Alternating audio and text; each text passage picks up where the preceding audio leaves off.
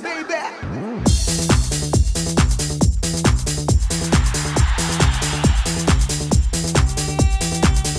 이윤석 신지의 싱글벙글쇼. 안녕하세요, 이윤석입니다. 안녕하세요, 신지입니다. 2023년의 마지막 날입니다. 그리고 일요일이지요. 야, 요런 날은 대체 뭘 해야 될까요? 뭔가 좀 대단한, 평소에 안 하던 특별한 거를 좀 해야 될 것 같아, 이런 생각이 드는데 말이죠.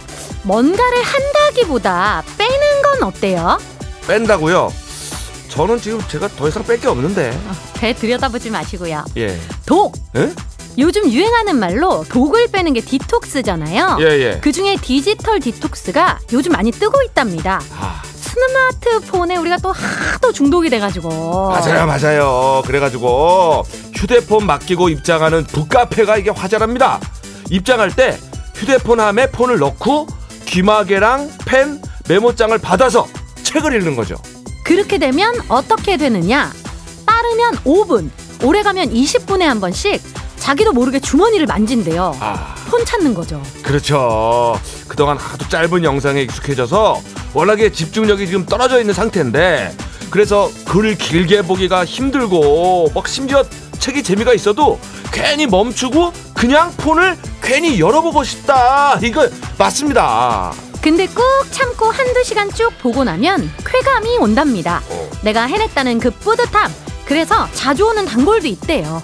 그렇습니다. 자, 디톡스, 독을 뺀다라는 말처럼 이 짧은 영상에 중독이 되면은 집중력이 떨어지는 문제도 있지만 우리 뇌가 계속 더 자극적인 쾌감을 원하게 된다고 해요. 그러니까 막 더 이러다 보면 한두 끝도 없는 거죠. 자, 새해 직전 올해 마지막 휴일에 요거는 좀 생각해볼 문제가 아닌가 싶습니다. 진짜. 네, 꼭 독서가 아니라도 된대요. 산책, 등산, 운동 다 좋으니까 디지털에서 벗어나서 좀 길게 몰두하면서 마음 정화 도전해봐야겠어요. 저는 도전해보고 싶네요. 아, 저도입니다. 자, 우리 저 뉴진스의 노래를 들으면서 디톡스 문제 한번 생각해봅시다. 디톡. 아이고. 뉴진스 디톡 들었습니다. 예, 디톡스 때문에. 아, 근데 저희가 이 기사를 보고 좀 안심이 됐어요. 나는 나만 그런 줄 알았는데 그게 아니었다. 뭔가 검색하려고 휴대폰을 열었다가 딴 거만 그냥 실컷 하고 정작 원래 하려고 한 거는 까먹기. 야, 요거를 고치려고요. 어떤 작가는 검색 기록장이라는 거를 쓴대요. 그쵸. 뭐 좀 찾아보려고 열었다가 딸려오는 영상 보고 중간에 SNS에 답 달고 뭐 순식간에 시간 막 가고 다 까먹죠. 그래서 뭔가 하기 전에 원래 하려고 했던 걸 기록한다는 거죠. 헤매다가 그거 보고 아, 맞다, 나 이거 하려고 그랬지, 이렇게 다시 찾아가는 거지, 제 길로. 그렇죠. 뭐 단순하게 스마트폰만 말고 카페인, 뭐 정크푸드, SNS, OTT 콘텐츠, 게임 등등등 나만의 중독 상태를 일정 시간 끊는 도전, 각종 챌린지가 유행이다. 야, 요거 새해 더 이슈가 될 것 같은데요. 자, 세상에 좋은 거 할 게 얼마나 많은데, 그죠? 도전. 네.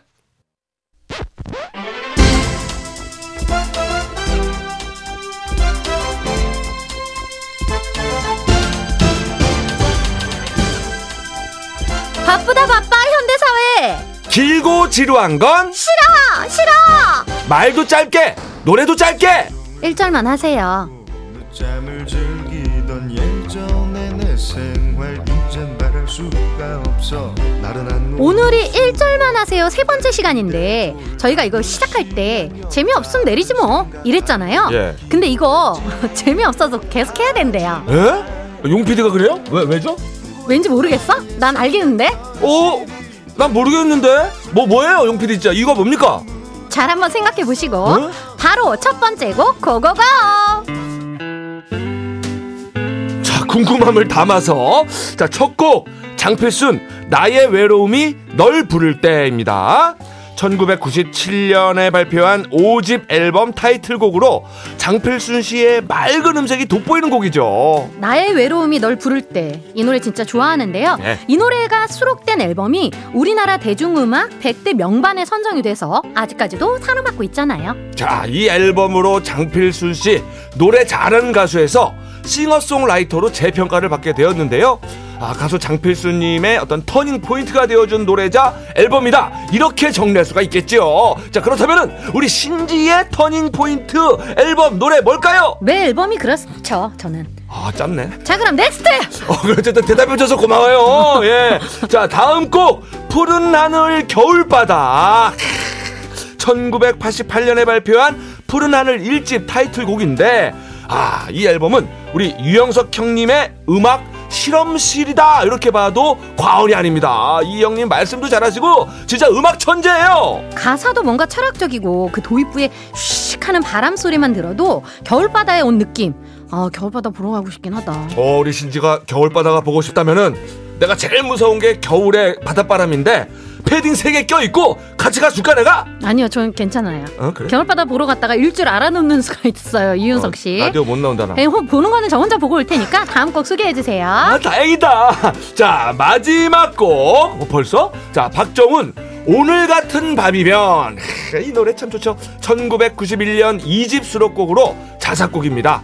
공전의 히트를 치면서 박정훈씨가 스타가 됐는데, 이야, 홍콩 배우 유덕화 씨가 번안해서 부르기도 했어요. 인기 정말 많았는데 서태지와 아이들 난 알아요에 밀려가지고 1위를 한 번밖에 못했다고 하더라고요. 아쉽네요. 1위 오늘 같은 밤이면 아름다운 밤이에요, 이거 했어야 되는데. 자, 그리고 오석준, 장필순, 박정훈, 이렇게 3명이 결성한 오장박의 내일이 찾아오면 참 좋은 노래입니다.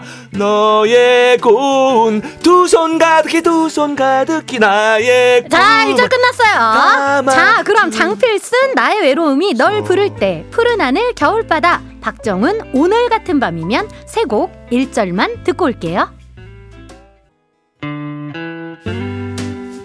자, 그러면 이번에는 분위기를 조금 바꿔서 도시아이들 텔레파시로 가봅니다. 자, 도시를 컨셉으로 잡은 남성 2인조 그룹 도시아이들 2집 타이틀곡이고요, 1집 달빛 창가에서에다가 텔레파시까지 연이어 히트를 하면서 댄스 가수로 자리매김을 하게 됐죠. 이 노래가 선풍적인 인기를 끌면서 텔레파시가 통한다, 텔레파시를 보낸다, 이 표현이 일상에서 많이 쓰이게 됐대요. 이게 1988년에 발표한 곡인데 2010년 무한도전 텔레파시 특집 배경음악으로 쓰이면서 20대 30대 친구들도 많이 알게 됐다고 하고, 그리고 쌈디가 복면가왕에서 불러가지고 또 유명해졌는데, 야, 그 너튜브 영상이 뭐 조회수 100만을 넘었더라고요. 오빠, 그럼 내가 텔레파시를 보낼 테니까 한번 받아봐요. 삐리비리 삐리비리비리비. 어디 보자. 삐리비리. 아, 1절 끝났으니까 빨리 넘어가라고. 오케이, 바로 알아듣지 내가. 자, 다음 곡은 소방차 어젯밤 이야기. 아, 승마 바지 입은 남자 셋이 그냥 다 큰 어른들이 노래 부르다가 그냥 퍼적퍼적 뛰고 막 구르고 막 난리를 치니까 어른들은 뜨아 이게 뭐야 했지만 10대들은 그냥 야 오빠 굴러요 뛰어요 막. 팬들이 엄청 많았는데 팬클럽 이름도 재밌었어요. 삐뽀삐뽀 소방대원. 팀 이름이 소방차인데 소녀 팬들 마음에 불을 질렀죠. 아, 내가 지르고 내가 끄는 거지. 근데 아쉽게도 가요 프로그램 2위만 연속 몇 주 하다가 앨범 활동을 접었어요. 왜냐? 당시 상대가 이선희 나 항상 그대를, 김웅국 호랑나비, 이상은 담다디. 야, 대진 운이 그냥 맞불이 너무 센 거지. 그래도 지금까지 회자되는 명곡이잖아요. 2017년에 아이유도 리메이크했고 장민호, 영탁, 김호중 씨가 트방차로 커버도 했고요. 아, 마지막 곡 최근으로 얼른 넘어와서 써니힐 두근두근 가봅니다.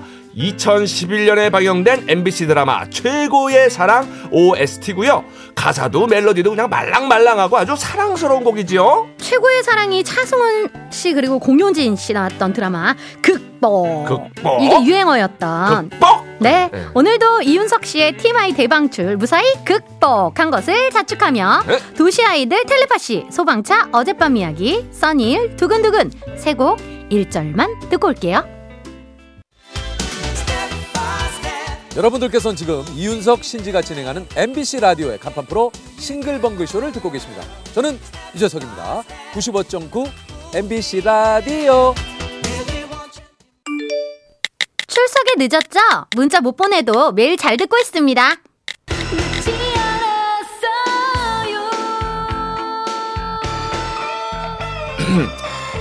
아무리 문자를 보내도 방송에 소개될 수는 없는 걸까? 반응이 없는 신방은 모나리자.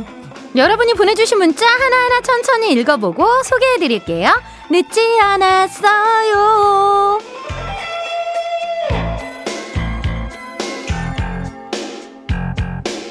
안타까운 마음으로 어우. 그만할게요. 자, 생방을 듣다가 돌아선 분이 계시다면은 다시 백 돌아오세요. 여러분이 보내주신 문자 하나하나 다 읽어보고 최대한 소개해드리고 선물까지 빵빵하게 쏩니다. 자, 문자번호 샵 8001번, 짧은 건 50원, 긴 건 100원, 스마트 라디오 미니는 무료고요. 홈페이지도 열려있어요. 자, 그럼 바로 사연 만나볼게요. 12월 21일 목요일에 내가 산타에게 선물을 못 받는다면 이것 때문이다. 이 주제로 문자 받아봤는데요. 정미선님, 제가 산타에게 선물을 못 받는 이유는 올해 동생이 주식에 입문하도록 입김 넣은 게 저이기 때문일 거예요. 아하. 동생이 돈을 꽤 잃었거든요. 유유, 미안하다 동생아. 이제 좋은 마음으로 분명히. 그렇지. 의도는 좋았기 때문에 이러다가 또 수익이 만약에 오면은 동생에게, 그러면 또 산타분도 선물을 또 하시겠죠. 너무 크게 무리하게만 안 하면 될 것 같아요. 그렇죠. 7165님, 저는 남편한테 거짓말해서 못 받을 것 같아요. 가끔 택배 한 번에 여러 개 올 때마다 이거 다 라디오에 사연 보내서 당첨된 거야. 같은 방송국이라 그런지 선물이 한 번에 오네. 이렇게 둘러댔거든요. 당첨은 개뿔. 다 내 돈 내산이다. 아, 다행히 오늘 이제 소개가 됐으니까 이제 진짜로 선물이 올 거 아니야. 그지? 예, 그럼 앞으로 조금 믿어줄 수, 아니면 그 늑대가 왔다 이렇게 되려나? 에이, 무슨 방송이야, 거짓말이지, 또 이렇게 되려나? 자, 다음 사연 갈까요? 자, 1절만 하세요. 자, 3983님, 사장님이 많이 짜셔서 저희 사무실에는 탕비실 커피는 하루에 2잔 이하만. 오, 진짜? 이런 암묵적인 룰이 있는데, 요즘 제가 11월부터 커피 안 사먹기 챌린지 중이에요. 그래서 출근해서 한 잔, 점심 먹고 한 잔 마시고, 퇴근할 때 몰래 한 잔 타가고 있거든요. 아직 걸리진 않았는데 꼬리가 길면 잡힐 것 같아서 2잔으로 줄여보려고요. 아, 커피 안 사먹기 챌린지군요. 아니, 잘 생각해보면 예전에 우리가 이렇게 커피를 들고 다니면서 마시고 이렇게 매일 커피를 먹고 이런 적이 없었던 것 같거든요. 옛날에는 진짜 그랬죠. 없었죠. 그렇죠. 어느 틈에 이제 커피가 일상생활에 침투했는데 예, 사장님도 원하시고 또 본인도 지금 조금 줄여야 되니까 예, 그래요. 2잔으로 합의를 봐요. 오케이. 네, 4221님. 아들이랑 캐치볼하고 온다고 나가서 몰래 마라탕 자주 사 먹어서 선물 못 받을 것 같아요. 아내가 마라탕 자극적이라고 못 먹게 하거든요. 하지만 저는 마라샹궈, 아들은 마라탕을 너무너무 좋아해서 이렇게 몰래 먹을 수밖에 없어요. 저도 매일 먹을 수 있어요. 부럽습니다. 둘 다 이거 너무 좋아해요. 저도. 자주는 말고 가끔 또 아들하고 이런 시간 갖는 것도 삶의 재미지 뭐. 저는 똑같은 짓을 하고 있기 때문에 이해합니다. 그냥 쉬해주면 돼요, 서로. 자, 설하수입니다. 쉬 아니라니까. 쉿. 쉿. 설하수 쉿. 이거 하고 쉿. 그럼 완전 다르지. 무슨 완전 말이야. 다릅니다, 여러분. 자, 계속해서 여러분이 보내주신 문자 봅니다. 자, 9382님. 4살 둘째가 심각하게 활발해서 매일 한 장씩 색칠 공부를 시키고 있어요. 그거 할 때만이라도 조용히 집중하다 보면 조금씩 나아지지 않을까 싶어서요. 근데 어제 화장실 청소하고 나왔더니 큰애가 대신 칠해주고 있고, 둘째는 책상 올라가서 누나 파이팅! 누나 파이팅! 응원하면서 엉덩이 춤을 추고 있더라고요. 짱군가요? 그걸 보고 느낀 바가 많아서 오늘부터는 색칠 공부 안 시키려고요. 근데 너무 귀엽다. 귀엽긴 귀엽고 미술 실력은 누나만 늘고. 그러니까. 괜찮은데 이것도 난. 0443님. 우리 집 반려견 뚱이가 12살인데요. 이제 나이를 좀 먹어서 그런지 병원을 자주 가게 되더라고요. 근데 어제 남편이 술을 진탕 마시고 와선 뚱이를 끌어안고 뚱아 아프지 마라. 엄마 아빠랑 오래오래 살아야 해. 알겠지? 대답해. 이러면서 엉엉 오열을 하는 거 있죠. 평소엔 무뚝뚝에 극치를 달리는 경상도 남자인데 저렇게 우는 걸 보니까 저까지 눈물 나서 참느라 혼났네요. 그렇죠. 이게 표현을 안 해서 그렇지 마음속에 다 이게 있는 거죠. 갖고 있었던 거지. 맞습니다. 아유, 저도 또 우리 생각나네, 그렇게 강아지. 자, 2933님. 저 지금 하늘을 날아갈 것만 같습니다. 왜냐면 자동차 시트 가죽을 싹 바꿨거든요. 올해로 15년 된 차 바꾸고 싶지만 잘 굴러가기도 하고 지갑 사정도 여의치 않아서 최소 3년은 더 타야 하거든요. 그랬더니 딸이 자기가 새 차는 못 사줘도 시트는 바꿔줄 수 있다며 인센티브 받은 걸로 해줬습니다.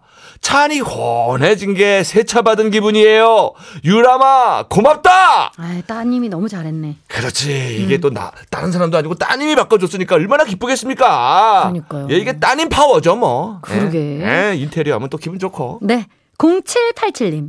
엄마 폰으로 자꾸 스팸 문자가 와서 삭제하고 차단하는 방법 알려드리러 왔는데요. 잘 못 알아들으셔서 실컷 짜증내다가 엄마가 뭔죄냐 이런 거 보내는 사람 잘못이지 싶어서 급 미안해졌네요. 그 와중에 엄마는 제가 좋아하는 수제비 만들고 계시고 흐흐 엄마 미안. 아, 그러니까 우리 왜 이렇게 엄마들한테 짜증내지? 그리고 잠깐을 못 참는데 이상하게 그 잠깐을 못 참아요. 100% 후회하면서도. 그러니까. 그래요. 아, 그래도 문자에서 온기가 느껴져서 다행이에요. 우리 마음은 그렇지 않잖아, 그렇죠? 자, 우리 독한 마음을 희석하면서 온기로 지내봐요. 김희석 온기. 김희석 온기 듣고 왔습니다. 계속해서 한 주 동안 온 문자 더 봅니다. 4941님.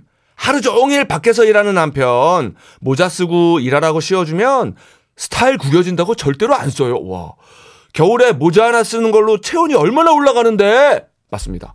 그리고 남편은 머리숱도 별로 없어서 모자 쓰는 게 훨씬 젊어 보이는데 그것도 모르고 아유. 오, 스타일이. 오. 와, 이분 진짜 멋쟁이신가 본데 남편님이.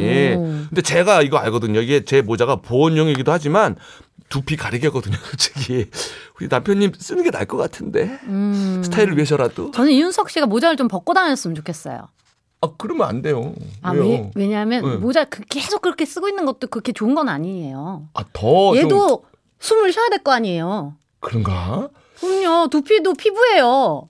얘 숨도 물론 중요하지만 내가 얘를 가려야 숨을 쉴 수 있는데. 아, 근데 아무도 신경 안 쓰는데 너무 뭔가? 그렇게 하니까.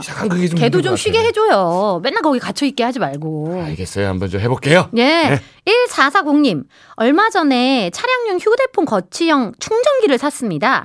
센서 근처 손을 대면 스르륵 열리는데요. 처음에는 손이 근처만 가도 잘 열렸는데 지금은 램프예요? 문질러줘야 열립니다. 손이 건조하면 더 오래 문질러야 돼요. 한참 문지르다 보면 내가 지금 뭐하고 있나 싶은데요. 그렇다고 다시 사자니 돈 아까워서 오늘도 충전기를 문지르고 있네요. 그런 거죠 뭐. 예, 뭐 물건도 그렇고 사람도 그렇고. 예, 처음에는 그냥 확 마음이 열리는데 나중에는 자꾸 부대껴야 그래 조금씩 열리고 그러더라고요. 예. 에이, 이거 정말 치사하네. 치사하네 진짜. 진짜. 그냥 바로 열어주지. 그러니까. 자, 9629님. 안동에 측량하러 가는 남자친구 따라왔어요. 할 줄 아는 건 없지만 같이 있고 싶어서요. 남친이 평소엔 어리버리한데 일하는 거 옆에서 보니까 좀 멋있네요. 아, 멋있죠. 그렇지. 일할 때 모습이 제일 멋있죠. 남자도 여자도. 예? 그러면 우리는 멋진 광고 듣고 올게요. 예. 싱글벙글쇼 가족들의 사연 꼼꼼하게 짚어보는 시간. 늦지 않았어요. 함께 했고요. 지금 사연이 소개된 모든 분들께 선물 드릴게요. 아, 많이 당황하셨어요? 아니, 갑자기 용피디님이 광고 나가는 동안 오늘 재밌다고 그래가지고. 네. 네, 그렇다고 또 그렇게까지 당황해요. 좋게 받아요. 부끄러워요. 네, 그냥 막 하는 말이에요. 네. 이윤석 신지의 싱글벙글쇼 2부 끝곡 싸이 성시경 뜨거운 안녕 들으시고요. 저희는 노래 듣고 뉴스까지 듣고 1시 5분에 돌아올게요.